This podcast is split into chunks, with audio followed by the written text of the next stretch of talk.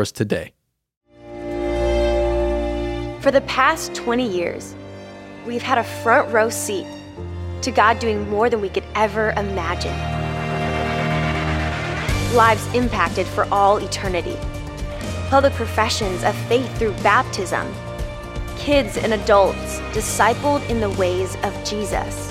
Campuses expanded to reach the multitudes, serving the least, the last, and the lost. And now our sights are set on something bigger and bolder, something immeasurably more. Let us join God in what He is doing next.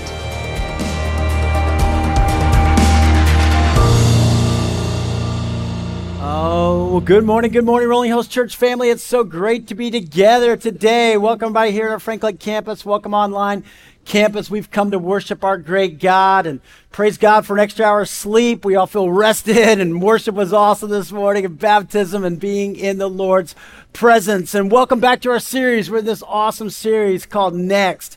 And we've been talking about what is next in our lives and our spiritual journey. And so for every one of us, God's calling us to take a next step.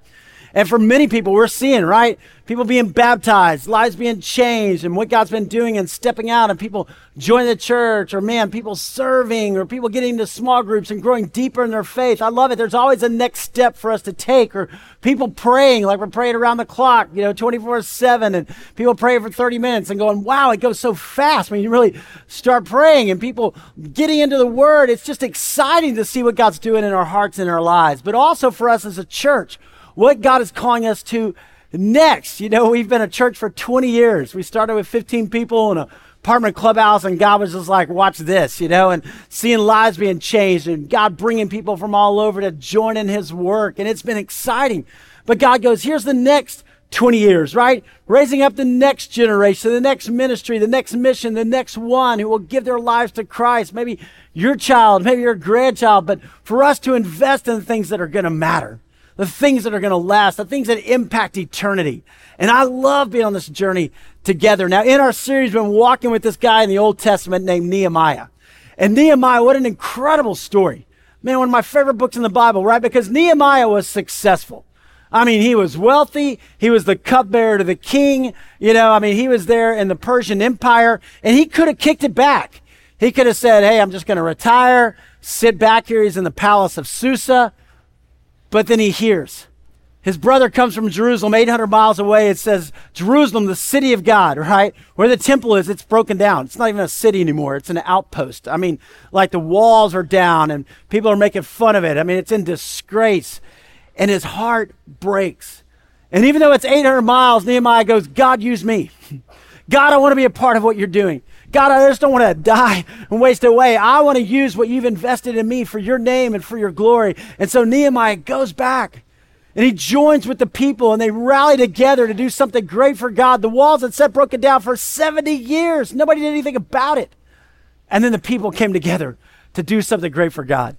And they started working, and sure enough, there was opposition that we saw. I mean, people coming against them, and they had to work with, you know, shovel in one hand and a sword in the other. I mean, it was, you know, tough. And, they had overcome distractions. But man, they worked, and we saw last week in Nehemiah chapter 6, they finished the walls. Now, they hadn't set the gates in place, but man, they got the walls done, and there was a celebration. And so let's see today in Nehemiah chapter 7 what happens from there. Oh man, if you have a Bible with you today, open with me to Nehemiah chapter 7. If you need a Bible, there's some in the back. Or maybe you've got a mobile device, you got your phone with you, you can look it up right there uh, on the Church Center app, and don't want you to miss this today. But Nehemiah chapter 7, he says, After the wall had been rebuilt, and I had set the doors in place. All right, so now they've come together. They got the walls rebuilt. Now they put the huge gates, the doors are in place. And he says this the gatekeepers, the musicians, and the Levites were appointed. He's like, we got to have some worship. That's what we got to do, right? We got to we got to give God all the glory. We got to praise him. And I put in charge of Jerusalem my brother Hanani, along with Hananiah, the commander of the citadel. And then look at this next line. I love this. He put him in charge. Why? Because he was a man of integrity and feared God more than most people do. Isn't that awesome? What a great line. I would love for that to be said about me one day, right? Fear God more than most people do. And I said to them, The gates of Jerusalem are not to be opened until the sun is hot, while the gatekeepers are still on duty. Have them shut the doors and bar them. Also appoint residents of Jerusalem as guards, some at their post and some near their own houses. Now the city was large and spacious, but there were few people in it, and the houses had not yet been rebuilt. So my God put it into my heart to assemble the nobles, the officials, and the common people for registration by families. And I found the genealogical record of those who had been the first to return. Okay, so what God puts in his heart is this Hey, Nehemiah, the walls have been rebuilt. But if the people aren't worshiping me, if the people don't adhere to what I say and how God's saying I've called them to live, then this place will be a disgrace again. So, not just work on the outside, but start to work on the inside. Start to work on the inside. Start to work on the hearts. And so he brings everybody together for a worship service, right? If you go into Nehemiah chapter 8, he gets Ezra, Ezra, the, the priest, to come and they build a big wooden platform in the middle of the whole community. And Ezra stands up there and he reads the law to them. And Ezra, right there, Ezra reads the law at the beginning of chapter 8. And the law is the first five books of the Old Testament. All right, so you had Genesis, Exodus, Leviticus, Numbers, and Deuteronomy called the law, the Torah, the Pentateuch, right? Where God reveals his heart. God reveals how the people of God should live. And so Ezra stands up and all the people are there and he reads the entire law to them. And then in Nehemiah chapter 9, it says, The Israelites confess their sins. The Israelites go, okay, God, listen, we got distracted before, right? We got caught up in all the things of this world. You know, it's just all about our houses and our fields and all this. And we, we left the, the city of God in disgrace. But, but God, we want to come back to you. God, we want to return to you. God, we want to live for you and for your name and for your purpose and for your glory. And man, they just had this time of worship and dedication. It wasn't just about the outside, it was about the inside. It was about life change in the Lord and living their life for the glory of God. Now, you may remember that Nehemiah is the last book chronologically in the Old Testament.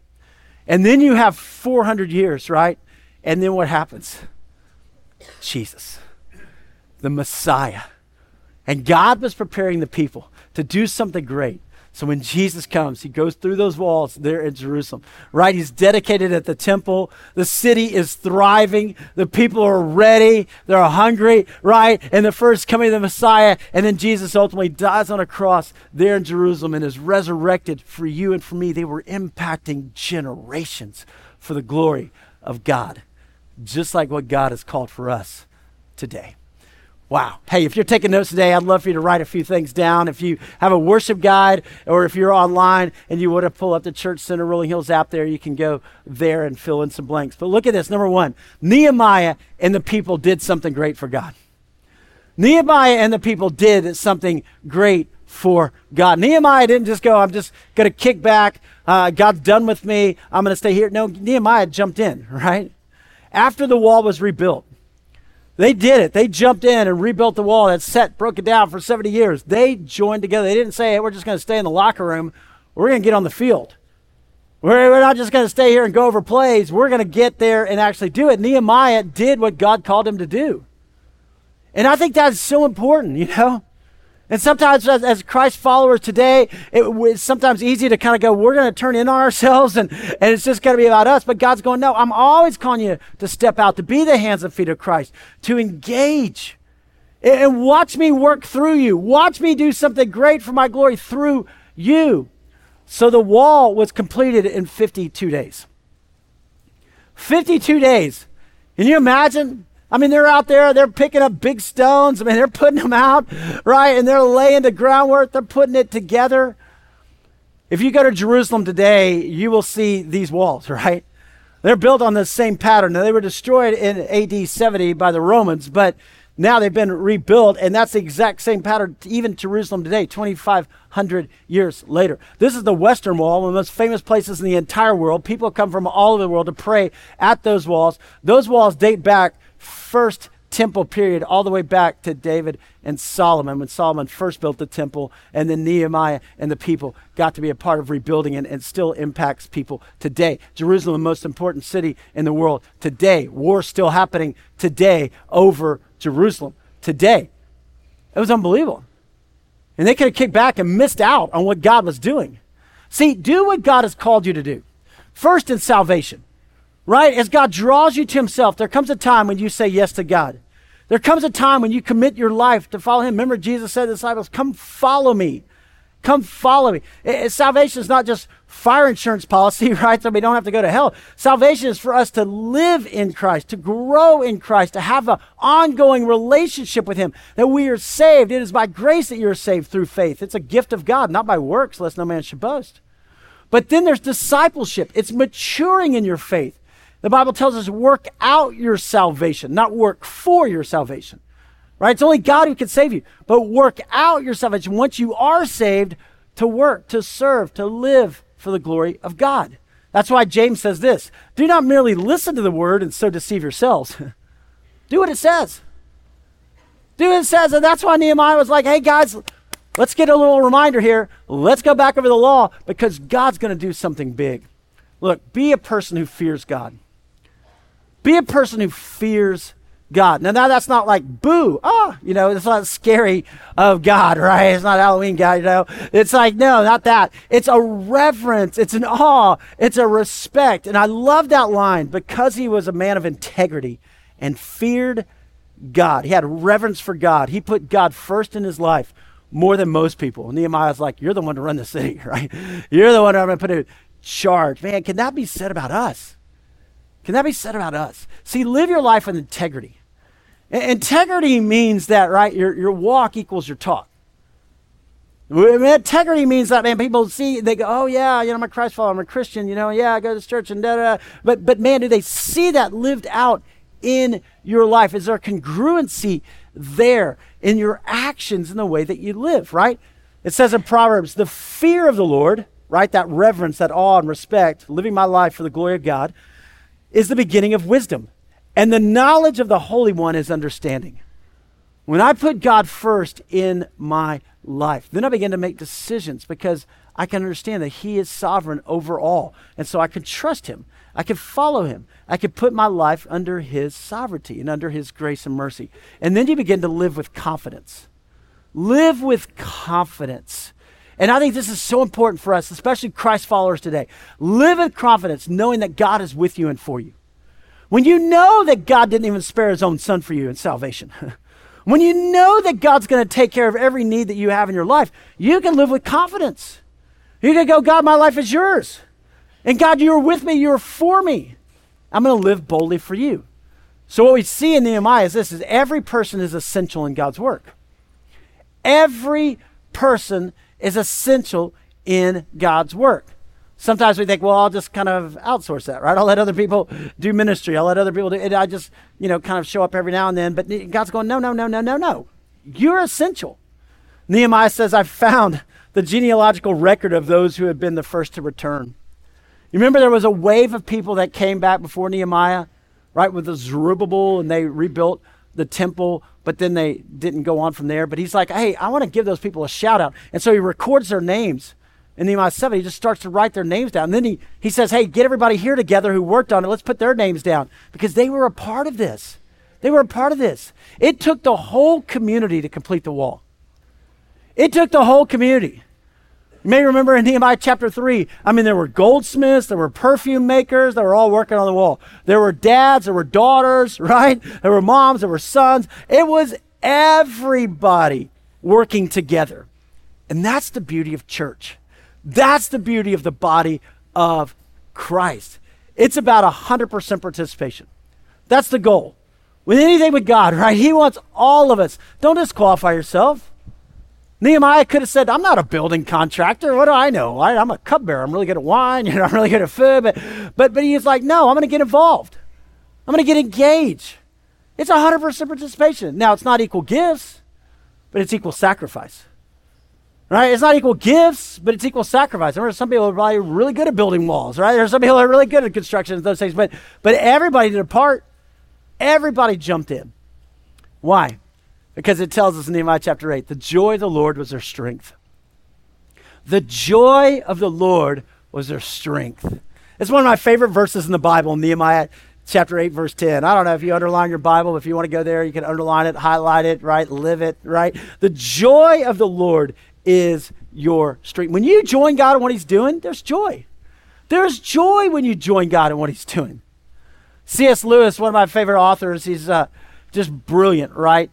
And C.S. Lewis, you may remember he wrote Chronicles of Narnia. Maybe you've seen the movies or, you know, Mere Christianity, Screwtape Letters. But, but he was an atheist. I mean, he was like totally against God. And he was brilliant, right? Taught at Oxford and Cambridge. I mean, brilliant. And, and then he knew something was missing in his life. He knew there was something empty in his life. And J.R.R. Tolkien, remember Lord of the Rings author guy, right? And he starts talking to C.S. Lewis and he starts telling about Jesus. It's about Jesus. And C.S. Lewis gives his life to Christ. He says, I was the most reluctant convert ever because I was like always talking against God. And then all of a sudden I give my life, I realize. And, and he commits his life to Christ. He becomes this incredible teacher and author and apologist. And, and then he gets to the end of his life and he writes his autobiography and he titles it this Surprised by Joy. he said, I didn't think the Christian life was fun. And I was living for the world, and I thought that's what was going to satisfy, and yet I was empty. I was depressed. I was discouraged. And he said, and when I started living for Jesus, there was a joy. See, there's a joy in my life. See, joy is a fruit of the Spirit. Joy is a fruit of the Spirit. And therefore, true joy comes in the Lord. And, and so, if we're looking for the things of this world, it's not going to satisfy. The true joy comes only in the Lord. It's a fruit of the Spirit. Galatians chapter 5, you know, verse 21 through 22. But the fruit of the Spirit is love, joy, peace. And so, as you and I grow deeper in Christ, and that's why God keeps talking about our heart, as we grow deeper in Christ, that's where we experience joy. As we join God in what He's doing. See, they couldn't do it on their own. The people back then, I mean, rebuilding the wall, rebuilding Jerusalem, I mean, all this, eh, they couldn't do it on their own strength. But it was the strength of the Lord. It was the strength of the Lord. And that is the beautiful part of what God did then and what God's doing even today. You know, as a church, God has called us over these past 20 years to take different steps of faith, right? And there were times when we were meeting at the you know, apartment clubhouse with 15 people, and we just said, we got to step out, right? We, can't just stay here and be comfortable. Then there were times when we were in the movie theater, and God's like, it's time to step out. It's time to be bold. And, and every one of those times, it wasn't just about giving or money, it was about our heart. It was about trusting, it was about being faithful. See, we live in a day and a time where God doesn't, you know, call us to go out and get big stones and try to move them and spend all of our time and, and sweat and energy. We've there's laws, there's OSHA, right? There's codes. We can't do that. But God calls us the same sacrifice as the people who've gone before us. God calls us to invest. And so we've had six capital campaigns here at Rolling Hills. And every time we've seen God do immeasurably more. I mean, we could have stopped at any time and just said, no, we're going to kick back here. And, and a lot of people wouldn't even be here today. A lot of lives that wouldn't be impacted. But God keeps calling us, take a next step. I remember four years ago, we, we did this capital campaign, right, for the kingdom. And, and, for the kingdom, we, we all came together and we stretched. And, and a big part of that was building a student center over here for middle school and high school students. We are seeing all these preschool and children, and we were like, man, we've got to have a place. They're all coming up. And, and so we gave over and above our tithe. We stretched, right? And we put in together. And, and the beautiful part in every one of these times is Lisa and I, we pray together. We're like, okay, God, we're going to trust you, right? And, and we pray together. But then we talk to our kids. We talk to our kids. We say, hey, do you want to be involved in this? Do you want to trust? And it's been a discipleship time every time. The last time, four years ago, my youngest daughter, Kate, she was in fifth grade. And, and, and she came out and we, she, we said, we'll pray about this. And she had her commitment card. And she wrote down, I want to give $300. like, what? You're fifth grade, right? Are you sure you want to give $300? She said, yes. She goes, you know what? I'm going to be there right? I want to be a middle schooler. I'm going to be a high schooler. And I want to be a part of that. And I'm going to invite my friends to church. And so we're like, okay. And she made her commitment, you know, $300. And then about, you know, a year later, she gets her statement, you know, from the church and says, hey, thank you for your contribution, you know, and, and you still owe this amount. And she's like, $300 what was i thinking? Like you know i, I really you know and we started laughing. Like i know but just trust. Hold on just trust. And sure enough you know here she is in sixth grade. She starts babysitting and these things. And i remember i gotta tell you guys it was so special. I remember it was about six months later and, and she brought into the church you know everybody and she gave it. She's like i did it. I, gave it. I did it you know? And, and she, she paid off that $300 commitment and now we're talking about next, and I sat down and I was talking with her, and I go, Kate, do you realize? Just I want to just show you what God's done. I said, I, I, pulled up your bank account the other day, and you've been babysitting, you've been saving, you know, your Christmas money and everything. I looked at your bank. You have close to thousand dollars in your bank account, and you're in ninth grade. And I said, Do you think God's been faithful? She goes, Oh yeah. And she goes, Dad, I'm excited. I want to do it again. I, I just thought, this is incredible. That's discipleship. That's what God has been doing in our lives. And here we are, you know, the 6 1, trusting God. Today, maybe you received a brochure when you walked in, or maybe you got one in the mail. And, and you can just kind of look through here and see what God's calling us to next, right? The next 20 years, the, the next generation, right? The next ministry, the next mission, the next one. The next one's probably your kid, your, your grandchild, or 20 years, maybe your great grandchild, who knows? But we're talking about as you see these renderings and you've seen them outside of looking at building a new auditorium. And, and so that way, you know, it's getting full in here. I guess you can look around and see that, you know. we already have three services on Sunday, five for Christmas Eve, five, you know, for Easter. I mean, we need some more space. But it's not just adults, right? It's kids, it's preschool, it's children. And to be able to move and build a new auditorium and having kids in here. You know, Williamson County is supposed to double in the next 20 years, right? I mean, so God's bringing people to us. And it's not just here, right? It's our campuses or having a ministry center that we can go and help feed the poor and take care of people right in Nashville. I mean, the opportunity we have to do that together, but it's going to take all of us. There is no doubt it's going to take all of us. Page 19 in this brochure kind of shows you what we're looking at. There's a there's a gift chart in here. And we're just going to put it up on the screen. And you can look and see, you know, if we're going to trust God in this, it's a total given over three tax years 23, 24, 25. You do a monthly gift. That's what Lisa and I do in 24, 25. But there's transformational gifts, there's leadership gifts, there's investment gifts. But you can see what it would take. And, and we're just kind of looking at it like, wow, God, we need you. And God's like, watch this. You just trust me. you just trust me. You just put a little in my hands and watch what I'll do. I remember when I was growing up, and I grew up in a great church. I'm so thankful. And I remember growing up there and being in the kids ministry and then the student ministry, and I always heard about this guy, Mr. Grantham. I never got to meet Mr. Grantham. But Mr. Grantham gave $3 million to our church before he died. He gave $3 million. Now, back in the 1980s, that was a lot of money, okay? Still is, right? But, but I mean, think about that. And I always wanted to thank Mr. Grantham because I had a great student ministry. I had great friends. I had guys that kept me out of getting in trouble. You know, I mean, the church saved me in so many ways, right, from making really bad decisions. And, and I'm so grateful for the people around me, the small group leaders who taught me and poured into me and invested in me. And one day I'm going to get to heaven and I'm going to go, Mr. Grantham, thank you. because not only my life was impacted, but my marriage and my kids and my grandkids, thank you. But it's not just giving $3 million, right? It's every one of those gifts. There's a gift chart in there. And if you look at the gift chart, you can see, I mean, it takes everybody. I mean, even you could do $10 a week for two years and give $1,000, right? Or you could, whatever it is, you know, you can do $1,000 a month and give almost, you know, $50,000 or it's just amazing what you could do, or 25 or 50. But for all of us, just sacrificing together. It tells us in the Gospel of Luke, it says this in Luke 21. As Jesus looked up, he saw the rich putting their gifts into the temple treasury. Okay, that always got me a little bit. I got to tell you, when I thought Jesus was watching what I give, right? But, but Jesus was watching there at the temple, and he saw the people putting their gifts in the temple treasury. He also saw a poor widow put in two very small copper coins. Truly, I tell you, he said, this poor widow has put in more than all the others. All these people gave their gifts out of their wealth, but she, out of her poverty, put in all she had to live on. Jesus, like, well done. Right? Why? Because he looks at the heart. He looked at this woman, he looked at the heart. He said, Wow, look.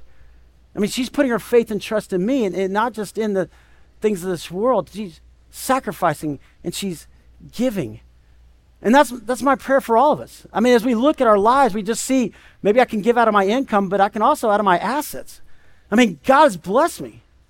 I mean, maybe you watch the stock market go up and maybe you're just like, wow. Or maybe you look into your life and you look at your house and it's appreciated and you go, wow. And at some point you just go, man, do I want to say thank you? Do I want to be able to give back?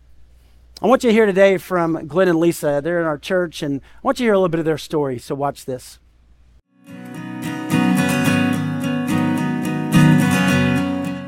I don't even remember how I came across the name Rolling Hills, but somehow I did, and I said, "Hey, Glenn, we're going to check out this other one today." All right, this this is awesome. This is we're getting great word. The teaching completely resonates. The depth of worship was was super powerful. But when I heard Pastor Jeff teach, I was like, yeah, I mean, this is it. And I, I worship out loud, and I the combination of the worship and the word was very powerful for us. And we just said, this is our church, this is our home.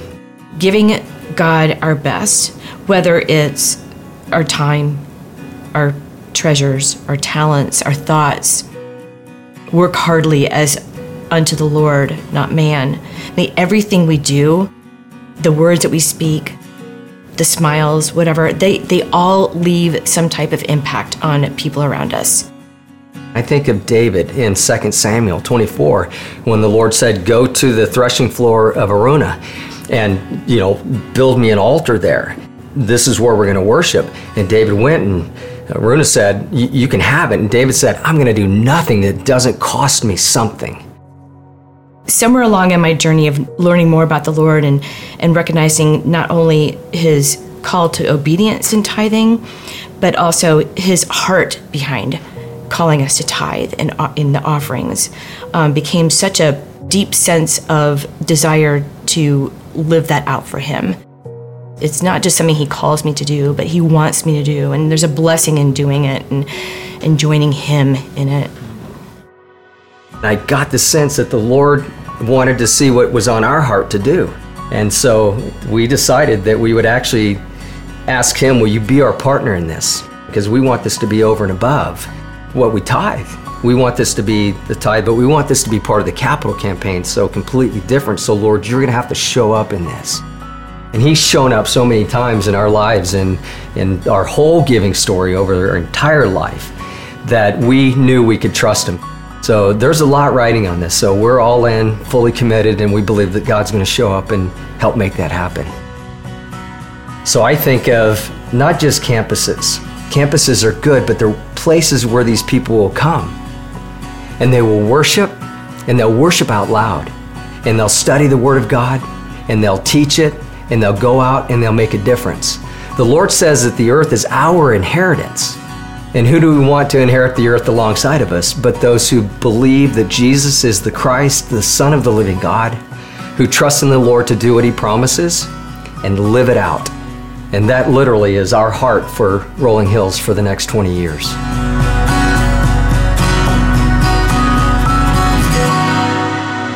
Man, I just love that. I just love that passion. Like, this is what we want to do for the glory of God. It's every one of God's people, every generation. Even the Apostle Paul was writing in Second Corinthians. He was writing to the people, and he says this Remember this whoever sows sparingly will also reap sparingly. Whoever sows generously will also reap generously. Each one should give whatever you've decided in your heart to give, not reluctantly or under compulsion. For God loves a cheerful giver. Isn't that awesome? God loves a cheerful giver. And then I love verse 8. And God is able. Remember our series right before this? Our God is able. The miracles that we get to see God do. And God is able to bless you abundantly, so that in all things, at all times, having all that you need, not all that you want, right? You know, but all that you need, God takes care of every need. You will abound in every good work. Guys, that's the journey we're on. That's what God is calling us to next. And I'm so excited about it. Next Sundays, we have that opportunity to make a commitment together. You know, I remember our very first capital campaign. We're sitting there in the movie theater. You know, we were setting up, tearing down every week 10 different movie theaters. One theater had babies in it, right? One had toddlers crawling around on the dirty floor. You know, we put down carpets. But if you've been to the movie theater in Cool Springs, you know, right? I mean, it is like we had worship. I mean, it was a whole setup. I mean, getting there early and setting up, and then God put this warehouse on our heart, and we just said we got to give, we got to trust, and we only had a few hundred people. And we all stretched, man. We were like, let's go into retirement, let's whatever it is. We are a trust that God's going to do something big. And I remember that Sunday that we all came, we had our commitment cards ready, you know, and we're going to do monthly over three years at that time, and, and we're going to commit. But I remember the kids came in first. Like we had all of our kids come from the different theaters, and they came in, and we had a wheelbarrow down front. And the kids came down the aisles on different places, and, and they had their piggy banks in their hands. And we thought, you know what, they're going to reach in their piggy banks and they're going to put a few coins into the wheelbarrow, right? But our kids, your kids, I, they came down, and some of you were there, and, and you remember this. I'll never forget it, right? The kids, these, these young, I mean, you know, you're talking preschool children, you know, students who came in, and they took their piggy banks, and instead of putting a few coins, they just took them and just dumped their entire piggy banks into the wheelbarrow. And you heard the sound of the coins hitting that steel wheelbarrow, and it just reverberated throughout the theater. And we're all up there just crying. We're like, here you go, take whatever you know. We're just like, you know, because I think that was just the faith of a child. And they're laughing, they're smiling, they're so excited. And I said, I want that joy. I want that kind of life, living fully for the glory of God. I'm excited about it, you guys. And what God's calling us to do next. I want you to hear today from Thomas Hunter. Thomas Hunter is our board chair here at Rolling Hills. Thomas is an amazing man of God, and we've got a board of directors here at church. We've got a finance team here at church, our A6, our C3. We've got all these leaders here at church who serve. And Thomas, man, thank you for being here and talking today. And tell us a little bit about what is happening with the board and what you guys have been thinking. Thank you, Jeff. Yeah. Good morning, church. It's uh, awesome to see a packed room. I was teasing some of you that the 9:30 service should be the leader in the campaign. we are really trying to build out extra space for this service and for everybody in the congregation. So, um, Jeff mentioned that this is also our sixth campaign. Yeah, you and Jessica, Jessica. and I have been in the church for 18 years. And I teased you in the first service, but my favorite part of the brochure that you all have is the 2005 calendar snapshot that has you and me and Jason Holwerda playing basketball. and it captures me shooting a jump shot, and my boys have never seen me elevate off the ground as high as that. you remind them. That's right. Remember that. Um, I remember back at that first campaign, and we were there too. Mm-hmm. And I remember the coins dropping in the, in the wheelbarrow. How great was that? Mm. Jessica and I have a similar story. I remember praying with Jessica and looking at our checking account, being 25 years old, and saying, "We got $7,500 in our checking account. Let's write a check for $5,000." Gosh. And at that time, we had no idea what the Lord would do with the church. We had no idea how He would bless our family and bless our businesses. We didn't have the boys yet. We have three boys now that have come through the church Learning Center, children's programming. I was backstage, and I got a text from Jessica. And she said, Jack wants to give $464. so Jack is my Kate. How awesome is that? Guys, we're behind this campaign. We have a rule in our house that if Jeff, your senior pastor, asks, you respond. It's worked for us. I challenge you guys to adopt that. Mm. As a leadership team, the leadership team consists of our board and our finance team. Guys, the leadership team of your board and your finance team are 100% behind this campaign. Hmm. Everyone has already made a commitment and is looking forward to partnering with the rest of you hmm. to see this through. Hmm. The staff has already come together as a staff. They're committed as well. So we've got leadership behind this. We're excited to partner with everybody in the congregation and see what the Lord can do here. Uh, two things that are on my heart. One is this idea that the Lord doesn't need our money, but He demands our heart. And we've seen blessing after blessing as a church as we've followed Him and we've responded to His call in our heart.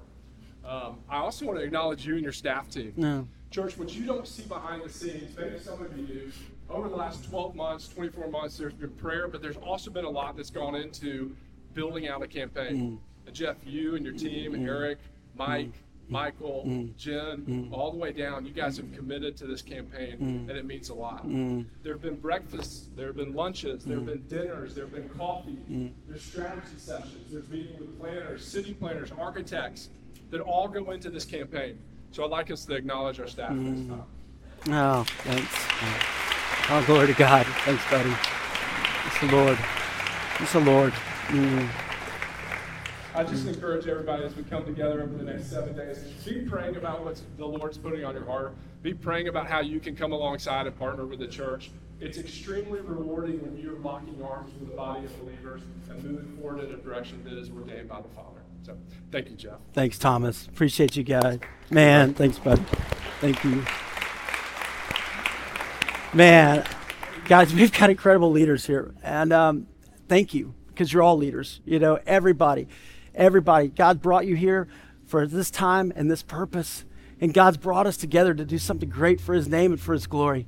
And I love being a part of this with you. I want to ask you just to take out the communion elements right now. You know, next Sunday when we come and we have a time to commit, and we have a time to bring our commitment card to the Lord, and I'm just going to say, would you prepare your heart this week? Would you prepare your heart? Just say, God, what do you want me to do? How do you want me to be involved, right? And maybe that's talking with your spouse or talking with your kids, or maybe that's you just getting on your knees and saying, okay, God, but, but prepare your heart. If you need the communion elements, just raise your hand and one of the ushers will bring those to you. But if you're online, you can go into the kitchen and get some bread, some wine, some grape juice. But if you'll take out the bread, and if you'll think just for a minute about all that God's done for you, just look back over your life. just think back. I mean, one, Jesus, the hope that you have in Christ, that salvation, that when we were dead in our sins and our trespasses, God made us alive in Christ and in Christ alone. In Christ alone. But then that He just lavished blessing after blessing on you. Jesus took the bread with His disciples back then. He said, This is my body broken for you. Take and eat in remembrance of me. And then after supper, he took the cup. He said, This is my blood poured out for you, my blood for your sins. and just like the people did back then, they confessed their sins, right? Nehemiah 9. Maybe it's a time this week just to go, God, I want to get right with you. God, I want to be a man or a woman who fears you, a man or woman of integrity because of what you've done for me. Jesus said, This is my blood poured out for you. Take and drink in remembrance of me. For when you eat this bread and you drink this cup, you proclaim the Lord's death until he comes. Let's pray together. Father, thank you for your presence. Thank you that you're a God who loves us, that you sent your only Son for us, God. That, Father, I pray right now that we would get our hearts right with you. And whatever's going on in our hearts, whatever fear, whatever worry, whatever struggle, God, we give it to you. Search me, O God, and know my heart, just as David prayed. Test me and know my anxious thoughts. See if there's any impure way in me and lead me in your way everlasting. God, you did great things to your people back 2,500 years ago. God, you did great things to those early disciples, those men and women who were passionately sold out for you. You did great things in the early church. And so, Father God, I pray you would do great things today. Find us faithful to you. We say in Christ alone. We want to live our lives and invest our lives for your name and your glory. And it's in the beautiful name, God, that we pray and that we worship right now. Amen. Amen. Thank you for listening to the Rolling Hills Sermon Podcast. Be sure to share this episode with any friends and family in your life who may benefit from it. And make sure you subscribe to be notified so you never miss a sermon. If you're interested in learning more about Rolling Hills, download Church Center, our Rolling Hills app. Follow us on social media or visit our website at rollinghills.church. The Rolling Hills Sermon Podcast is a part of the Rolling Hills Podcast Network, available on Spotify, Apple Podcasts, and Google Podcasts. Thanks for tuning in.